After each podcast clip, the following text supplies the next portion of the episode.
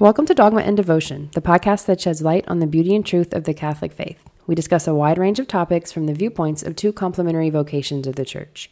I'm Ashley, here with Father Dupre, and on today's episode, we'll be closing out the Christmas octave by reflecting on the Gospel for the Feast of the Holy Family, Year B. The Lord be with you. And with your spirit. A reading from the Holy Gospel according to Luke. Glory to you, O Lord. When the days were completed for their purification, according to the law of Moses, they took him up to Jerusalem to present him to the Lord, just as it is written in the law of the Lord. Every male that opens the womb shall be consecrated to the Lord, and to offer the sacrifice of a pair of turtle doves or two young pigeons, in accordance with a dictate in the law of the Lord. Now there was a man in Jerusalem whose name was Simeon. This man was righteous and devout, awaiting the consolation of Israel, and the Holy Spirit was upon him. It had been revealed to him by the Holy Spirit that he should not see death before he had seen the Christ of the Lord.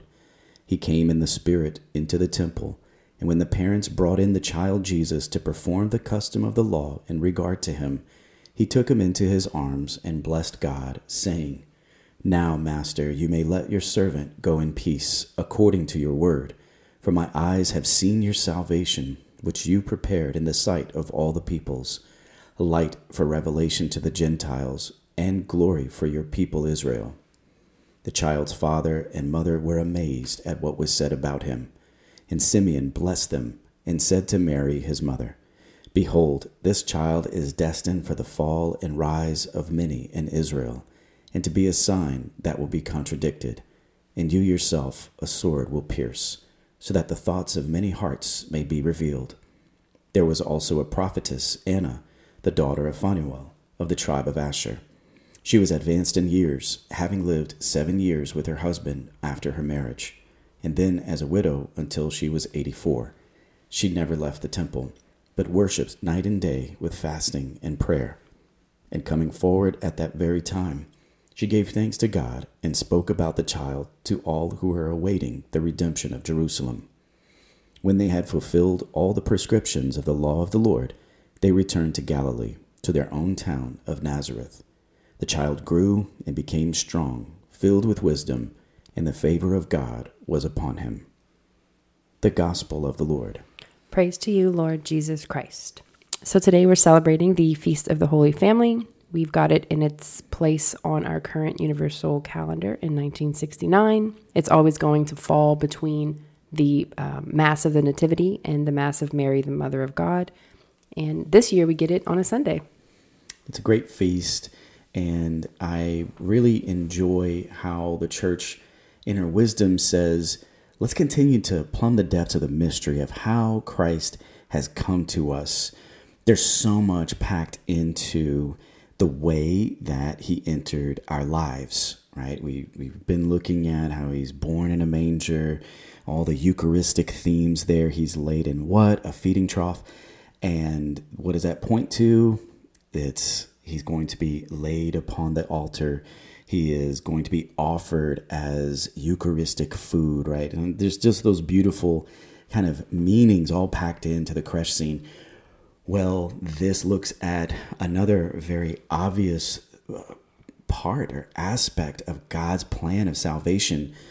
Yet, he's also not a grown man who came out of the sky, right? He condescended, he took flesh, and has went through, normal human gestation, and he's took 9 months, right, to develop. We do the Annunciation in March.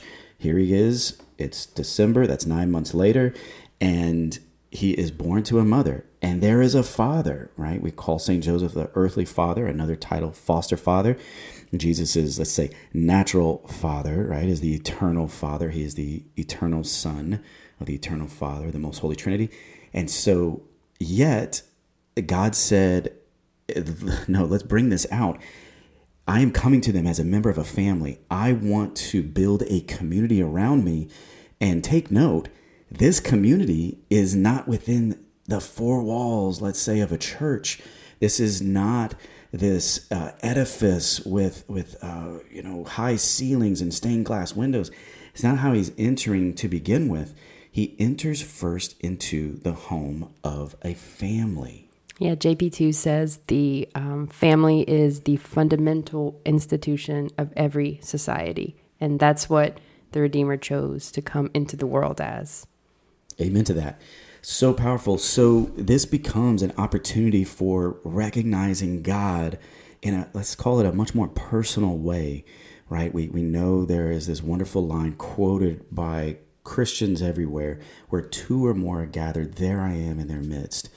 And here Jesus is saying, I am always present in the family. There is something eternal. He is eternal. This child born of a human mother is eternal in his substance. So the way that he resides with us, right? Emmanuel, God with us, is in a family. And again, before he's worshiped and gathering the Gentiles around him, which will come in time in the development of God's plan of salvation through the ministry of his holy church and the sacraments and so on. First the family, first the gathering of mother and father with their love then that's entrusted to them. And I just think about how whenever my last assignment, I was a pastor of a little small, beautiful rural community, and I got excited. You know, you got the keys to the place for the first time, and you get to come up with some direction for where you want to lead a community. And of course, you have a council to guide you, and you have many people who have been already there and can tell you things about the community and its needs and such. And I really wanted to build it up. I realized that there was no marriage formation ministry in place. I got excited when I learned of this one, and it was actually very local and now has grown. This is the Great Witness to Love program. And it was beautiful to me because it's kind of the heart of its program and its philosophy is work with relationships that are already there, specifically those that are marriage-based relationships. You have people who have been going to Mass for at least 5 years as a married couple. They have children, maybe they don't, whatever God's plan is for that marriage. And this newly engaged couple, they're in their parish, right? They Father, we'd like to get married on such and such date, okay? And then we'll ask them, what or who do you know? Who are you going to Mass with? Who are you drawn to? Who are you already hanging out with? Who are your friends who are married in this community? Okay, we always want them to pick their own, the one they've already got a beautiful natural attachment to. And then we put them on a journey together and examining these questions about their marriage, recognizing God as the love that has drawn the couple already married and leading this couple to become married. And again, it was exciting to me because it was like, hey, wait a minute. This is exactly how God drew a community around him. He did it through marriage, the legitimate marriage of Joseph and Mary. And so work with God, already working with married couples that he has brought together. And it was great, you know, opened up the rectory, created a hosting space, relied on good friends such as our hostess here, Ashley, to help me to host these basically double dates in the rectory. And it was wonderful because it was like it took the hard work out of what am I going to do to set this community more specifically on the path of holiness and sanctity. Oh, wait, Jesus, you've already done this. You started with marriage, just like you started in the Garden of Eden with the marriage of Adam and Eve. You are doing it again. You are building on the same plan with Joseph and Mary. You want holy families. And how important is it that those spouses continue to date one another? How awful would that holy family have been if Joseph was just kind of like, oh, cool, Jesus is here. You got that. I'm going to the workshop, you know? Right. We have two kids. And so the birth of our two kids was similar in that, you know, they were both like, this is weird, but like in a hospital, whatever. But for Charlotte's, she was the first after a very long bout of infertility. I'm the only granddaughter. I'm the youngest. So people are like so excited. And we had a revolving door of human beings after she was born coming into our house, holding the baby, the whole it takes a village thing. Like I didn't have to do anything. Mm-hmm. And then Sam was born in March of 2020. The world shut down. No one could come in our house. It was a completely different thing. But both of those times, they felt so special. But Sam's, that birth, for me, felt the closest possibly to how Mary and Joseph would have felt in their intimacy, that it was just like those two against the world with literally God as the center of their universe. So powerful. I was a part of the experience of the birth of Ashley's first child, Charlotte, which wound up becoming my third, and I love saying my final godchild. I decided I will not be able to keep up with more than three because I have a whole bunch of spiritual children being a priest. But I love recalling this memory so much, and it's the great grandfather of Charlotte, Ashley's firstborn. When he could barely enter the room, I had a line of sight on him. I'd already been there for a while and kind of meeting and, you know, just being present, like Ashley's saying. So many loved ones were able to come for that first birth before the second child. And I see Ashley's grandfather still, you know, just a man of just like strength and presence and love and wanting to be so involved in his family. And I can just see him with the open door, and he starts to enter and he turns aside. I could tell he was getting overwhelmed with emotion. He finally kind of braves it and comes in, and it happens again. He gets within a few feet, just a short radius of his great granddaughter. And his tears just showed me the bond of what a man is supposed to feel to his family. And it was just a powerful thing. And I reflect on it, and I reflect on it right now.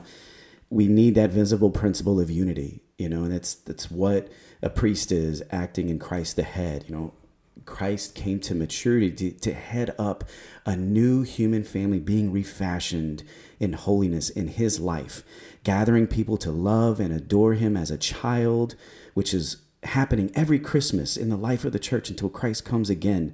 That same boy becomes the head of the family, and he expresses himself in the Holy Roman Catholic priesthood and celibacy and self-sacrifice, again being visible to his people through paternity. Family is everything that God wants, and that is the significance of this feast. And another thing just to point out to every Catholic who goes to Mass. And if you're not going to Mass, go to Mass. You have to go to Mass. We're bound by the third commandment. Take holy the Lord's day. Absolutely. Take note that on the main altar of sacrifice, the priest is bringing forth Christ in the middle of the church, the high focal point. But always he is flanked left and right by an altar dedicated to his mother and an altar dedicated to his earthly father, Saint Joseph. There's always Mary and Joseph left and right, and the fruit of their marriage of choosing God's will, saying yes to God in faith, and Joseph saying, yes, I will not be afraid. This is such an amazing marvel and mystery, but yes, I will listen to heaven. I will take Mary as my wife. Mary, she has to be told, do not be afraid. The power of the Most High will overshadow you. I will bring this family together. And family is present at every Eucharistic sacrifice, just in that very architectural symbolism, the way that every Roman Catholic church is laid out. And it is beautiful that God has chosen the human family to bring forth salvation. So good. That is so good. Amen. What a beautiful feast. Happy feast day to all of our families. Happy feast day. In honor of today's feast, we are going to have two of the youngest members of the Dogma and Devotion family, Charlotte, who's 5, and Samuel, who is 3, close us out in prayer.